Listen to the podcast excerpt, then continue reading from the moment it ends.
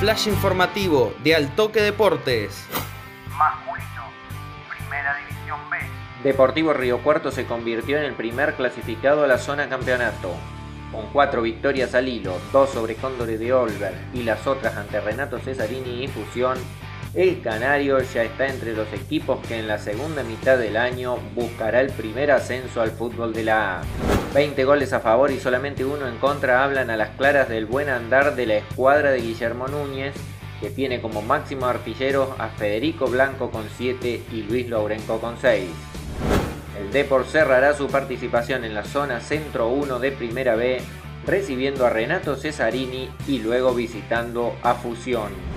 Emanuel Ramírez, volante del Canario y autor de dos de los 20 goles, nos decía esto.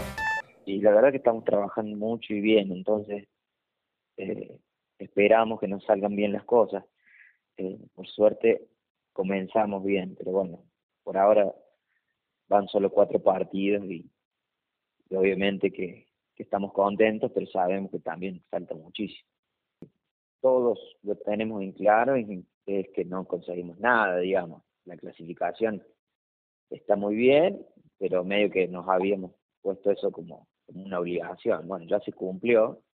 Lo que hablamos principalmente es no, no relajarnos, seguir de la misma manera, eh, porque cuando nos relajemos la vamos a pasar mal. Después arranca una zona que la zona de campeonato va a ser eh, de equipos de nivel bastante parejo y si no se juega digamos, al 100, si te relajas tenés chance de pasar la mano. Entonces, este mes que tenemos, nos quedan dos partidos, es seguir entrenando bien y tomar con seriedad los partidos para llegar a la zona del campeonato lo mejor posible. Fue una producción de Altoque Deportes.